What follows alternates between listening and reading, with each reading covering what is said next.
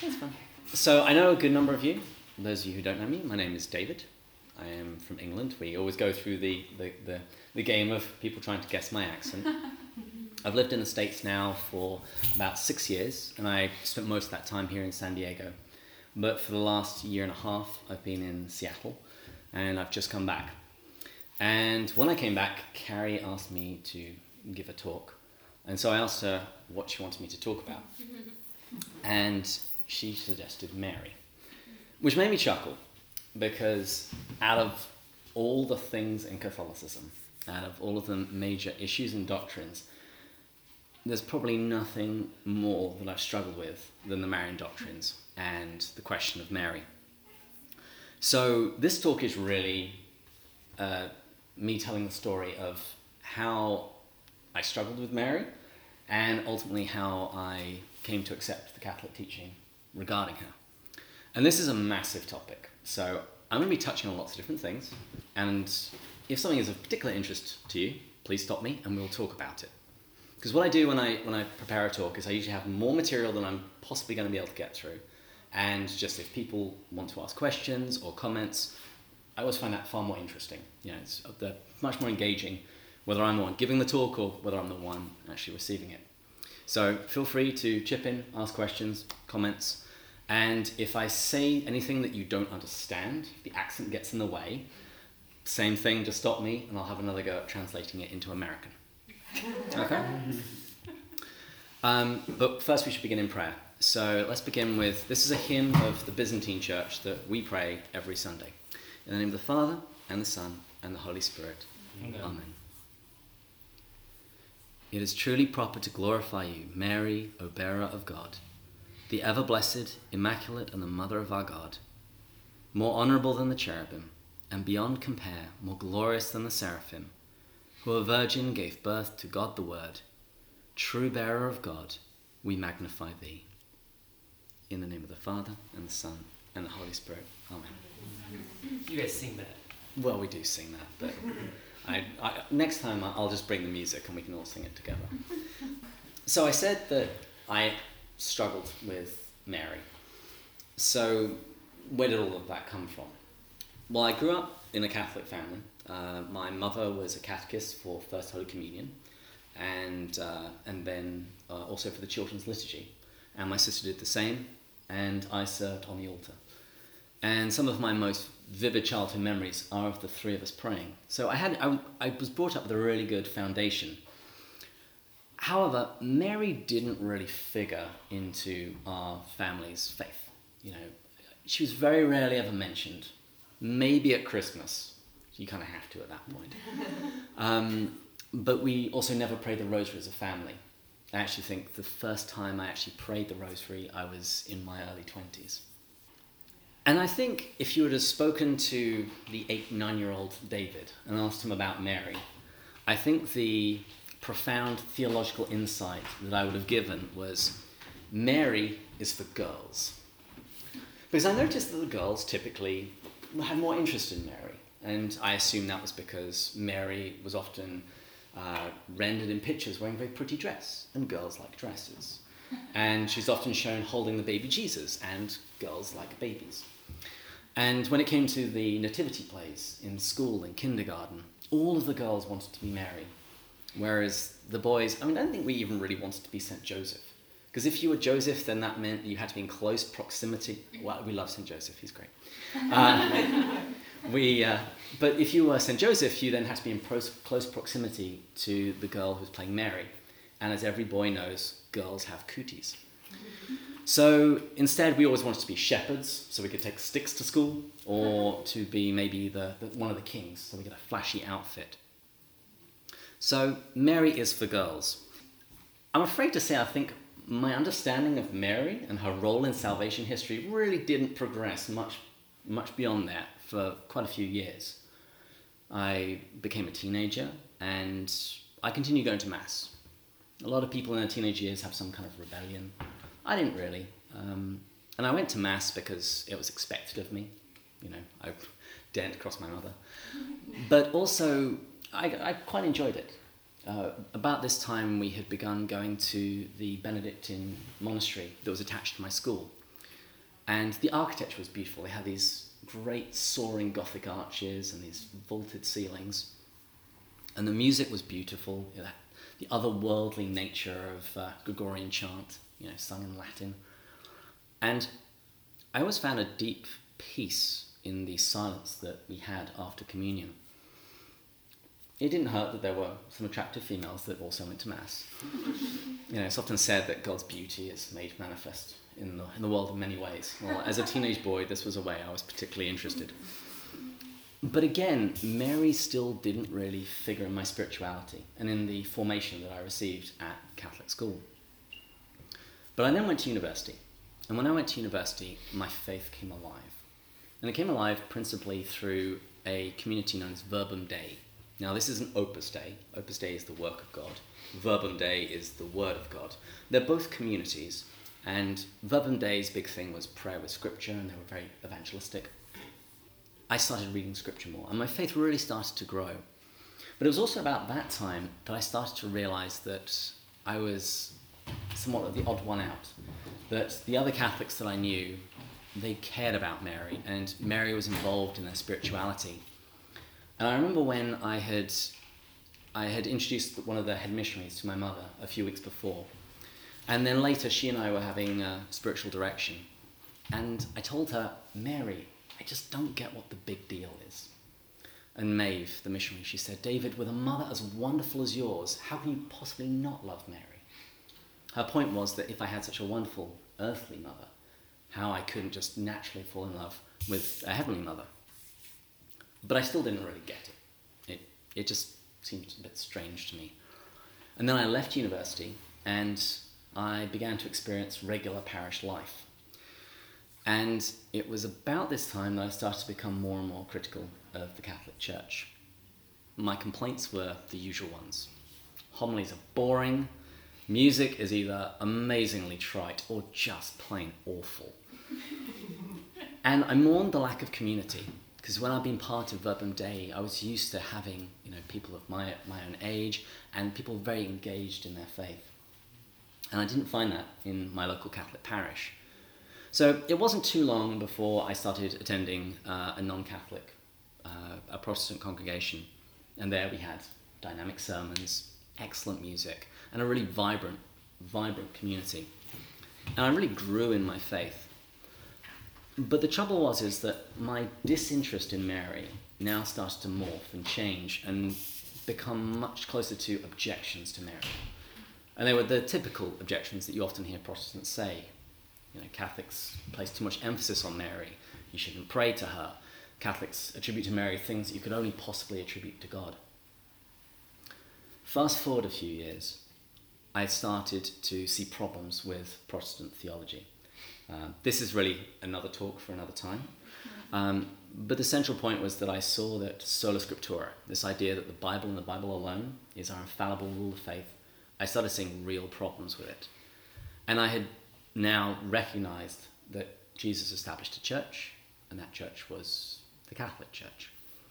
So I returned full time to the church, but it wasn't like I had all of my issues sorted. Mary was still one of those things I really struggled with, I couldn't understand, as well as a whole load of other, other doctrine and practice.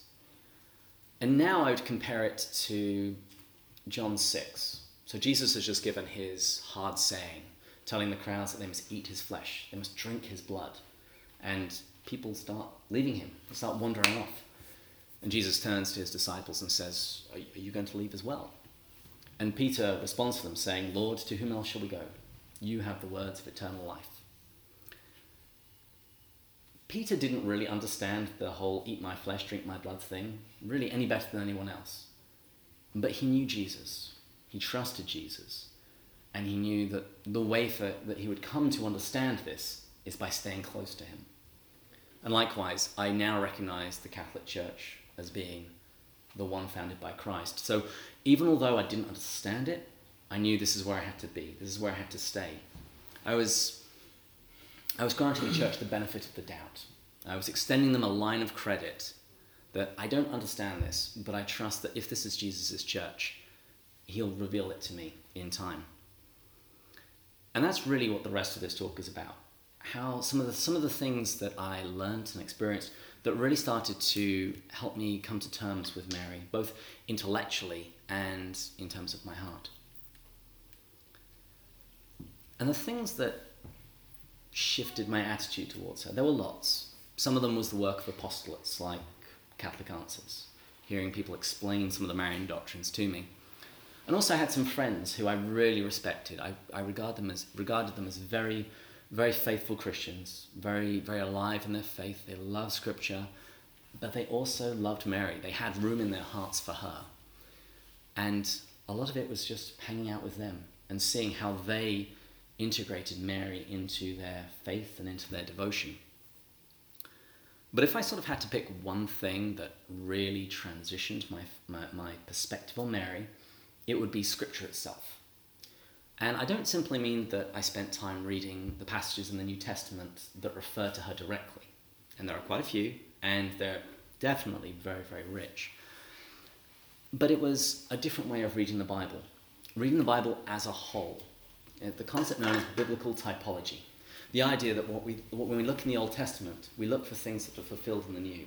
And when we see things in the New Testament, we look for earlier echoes of, of those events. St. Augustine had a, a wonderful way of saying this. He said, The New Testament lies hidden in the Old, and the Old is unveiled in the New. Seeing the Bible as one whole book. Because God is, God is the storyteller, He's the expert storyteller. So He teaches us not only in words, but in deeds. Through history, we see preparation, we see echoes, we see types and figures to prepare us for what's to come later. And obviously, we have this handed to us on a platter at Mass. Where does the first reading from Mass typically come from? The Old Testament. And we then have a Gospel reading, and there's almost always a relationship between the two. Sometimes that Old Testament reading is predicting something that's going to happen, which we hear come to fruition in the Gospel. And sometimes we see a figure, a pattern, that then gets echoed in the Gospel. And if you stay for Bible study later, often the first reading also ties in with that theme. And so, as I began to read the Bible in this way, I started seeing lots of types of Mary, lots of foreshadowing of Mary in the Old Testament. And the first one that was really explained to me was understanding Mary as the Ark of the New Covenant. So before we get to that, we've got to say, well, what was the what was the Ark? Has everyone seen Raiders of the Lost Ark with Indiana Jones? Okay, those of you who haven't seen it should be ashamed of yourselves. Please, this week, go and watch it. It's an absolute classic. But when, uh, when Moses was leading the children of Israel out of Egypt, when they were in the desert, God commanded Moses to build this ark. It was a box, it was a chest made of acacia wood, and it was adorned inside and out with gold. And then on the top, there were these two cherubim, two angels, with their wings outstretched.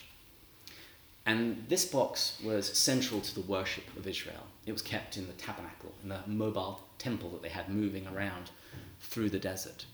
It, it led them into battle when they, when they were fighting their enemies. And when eventually the children of Israel settled in the promised land and the temple was built, the ark was moved into the Holy of Holies, into the most sacred part of the temple.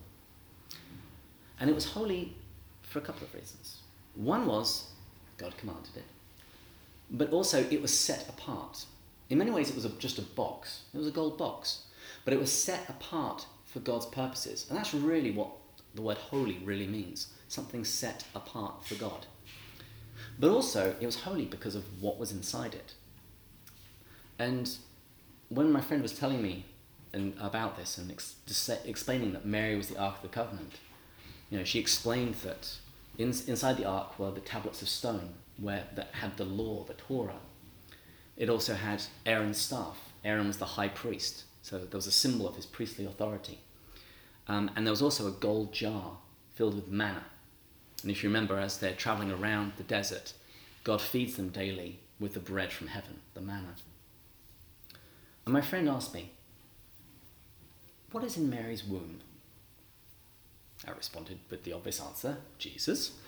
And she said, Well, would you say that Jesus is our, our, our high priest? And I said, Well, absolutely. That's in the Epistle to the Hebrews. It actually calls him that. She said, Great. um, would you say he's the Word of God? I was like, well, again, absolutely. That's how, that's how John's Gospel opens up. In the beginning was the Word, the Word was with God, and the Word was God. And I saw where she was going. Was Jesus also the bread of heaven? Of course. So the three things that were in the ark paralleled with the identities of Jesus being, as being our great high priest, the Word of God, and the bread come down from heaven. So the ark was holy for the, for the reason of what it contained. And likewise, Mary was also holy for what it contained. But Mary was surpassed the ark in so many ways. The ark was a box. Mary was flesh and blood in the image and likeness of God. The ark contained holy things, but Mary's womb contained God incarnate. And not only that, she carried him for nine months, she gave birth to him. And Jesus tells us that he feeds us with his body and blood, but before that, Mary fed him from her own body. And I soon found out that my friend just wasn't amazingly clever. She wasn't just the, this amazing theologian, but that this typological way of reading scripture was ancient. And in the ancient church, the early church fathers, those who succeeded the uh, apostles in leading the church and teaching the church, this is how they approach scripture. And here's a quotation from St. Athanasius of Alexandria. He's from the yeah, late, uh, uh, third, third, fourth century. O noble virgin, who is equal in your greatness, O dwelling place for God, the Word? To whom among all creatures shall I compare you, O virgin? You are greater than them all, O ark of the covenant, clothed in purity instead of gold. You are the ark in which is found the golden vessel containing the true manna, that is, the flesh in which divinity resides. So you see the reverence that the early church had for Mary, and seeing in the ark a figure of Mary. but whereas the ark was clothed in gold, Mary is clothed in grace and purity. And there are lots of other parallels that we could that we could point to. But like I said, I want to touch on a few different points, and we can possibly come back to them another time. So I saw Mary as Ark of the Ark of the New Covenant, and it really helped change my thinking. I started to get an understanding as to why was she important, why she was holy, and why Catholics had such reverence for her, particularly in the early church.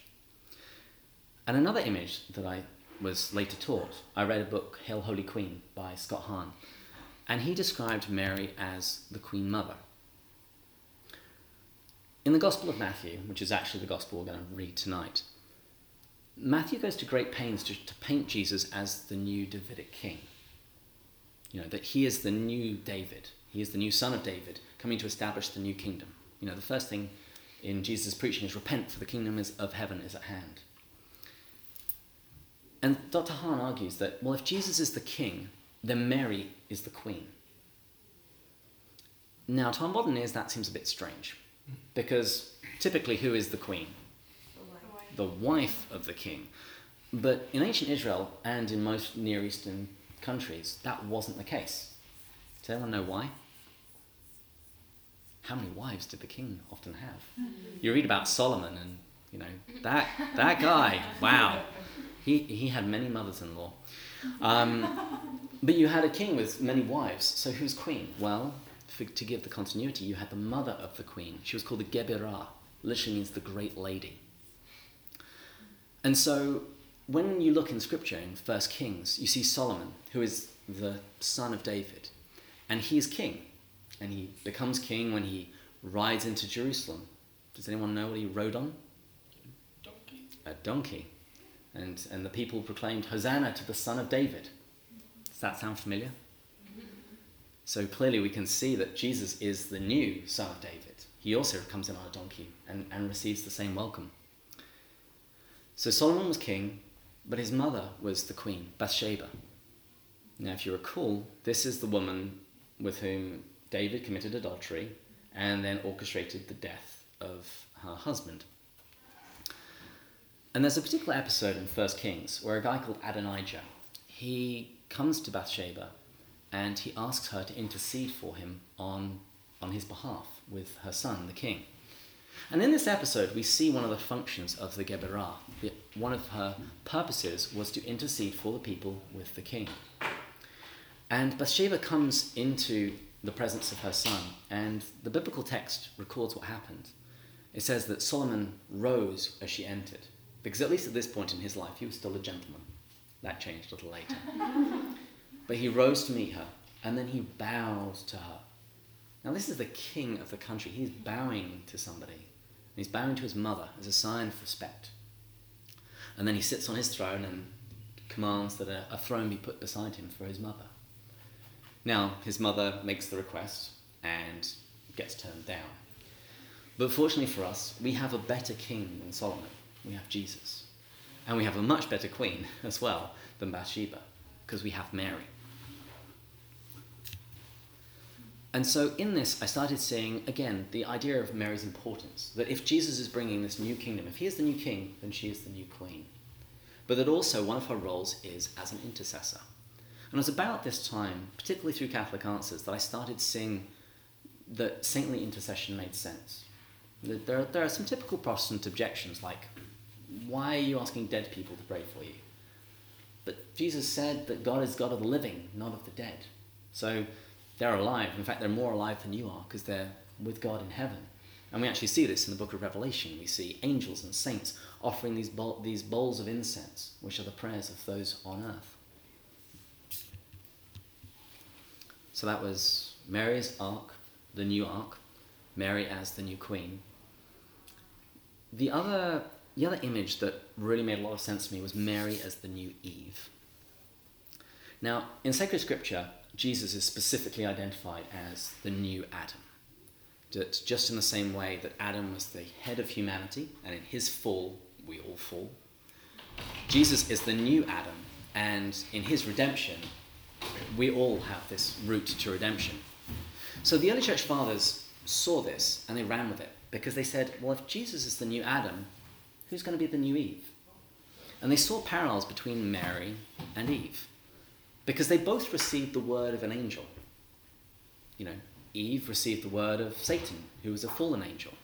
But Mary received the word of God's messenger, Gabriel. And as a result of that, Eve disbelieved. She doubted in God's goodness. She didn't think that God actually had her best intentions in mind. Whereas in Mary, she responded with belief, with faith, saying, Let it be done unto me according to your word. Eve resulted in disobedience, Mary, obedience. Eve with death, and Mary in life. These two women are, are, are the hinge points of salvation history. And in this idea of Mary being new Eve, we actually find the germ of pretty much all Marian doctrine that we find in the church. But I just wanted to read a couple of extracts from the early church again, so we can see just how early this idea appears. The first, first recorded instance is St. Justin Martyr in about the year AD 150. So we are literally talking about the second generation, the generation following the apostles. This was the teaching. For Eve, who was a virgin and undefiled, having conceived the word of the serpent, brought forth disobedience and death. But the Virgin Mary received faith and joy when the angel Gabriel announced the good tidings to her that the Spirit of the Lord would come upon her and the power of the highest would overshadow her.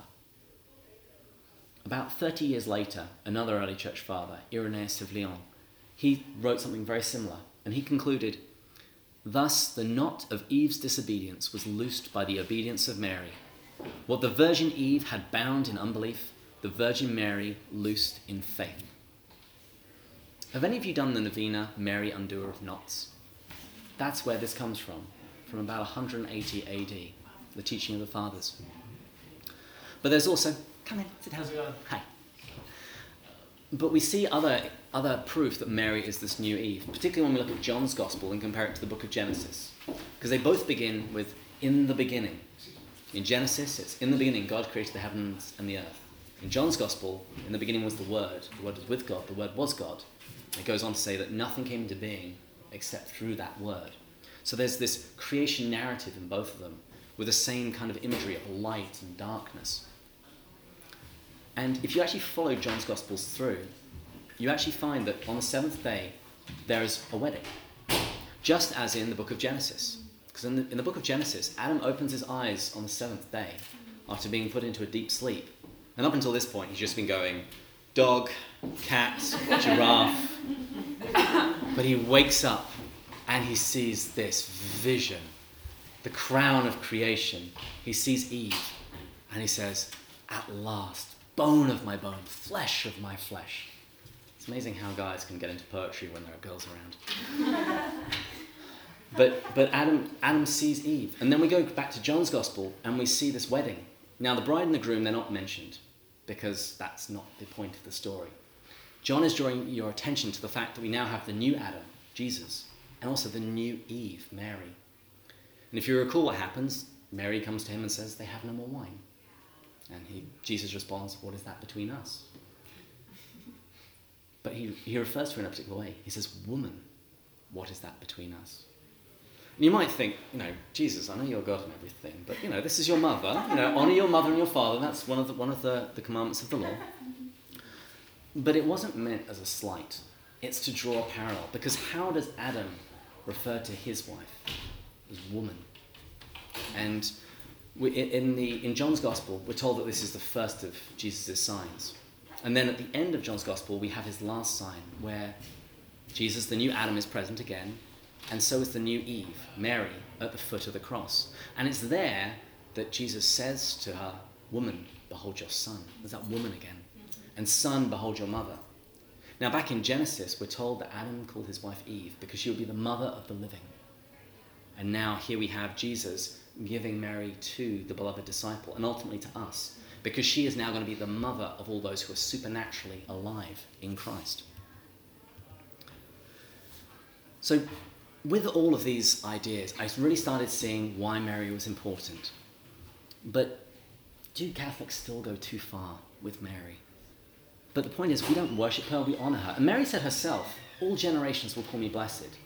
And when I was a Protestant, I couldn't see how that was fulfilled through time or in my own church. How is Mary, you know, for all generations called blessed? We barely mention her.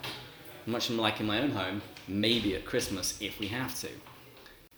And one of the main problems that a lot of Protestants have with Catholic devotion to Mary is that we sing songs to her.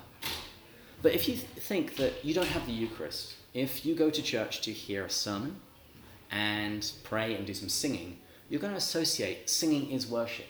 And it really isn't. If you think about it, we sing to each other quite a lot. If it's somebody's birthday, you sing happy birthday. If um, in England, when someone leaves the company, you'll quite often, at some point after a few pints at the pub, somebody, somebody will start singing for He's a Jolly Good Fellow. And I've been known on occasion to bust out my guitar and serenade a lady. So we, we do sing to people, and it's not worship. And the thing that I found fascinating as I started digging into the church history behind this is it's actually in songs, in hymns, that we actually find some of the earliest attestations of Marian devotion. Here's a hymn that comes from the year 250. It's called Sub Tuum Praesidium. And we actually still sing it in our church, and it's still, it's still found in quite a lot of places. It says, Beneath your compassion we take refuge, O God bearer. Our prayers do not despise our petitions in time of trouble, but rescue us from dangers, only pure, only blessed one. So you see there, again, the early church, they understood Mary as an intercessor and there's this clear, strong devotion to her. And whenever I wasn't sure about, you know, do, do, do Catholics put too much focus on Mary? I was always encouraged by a quotation from St. Maximilian Kolbe, who was one of the martyrs in World War II. He said, never, never be afraid of loving Mary too much. You'll never be able to love her more than Jesus did.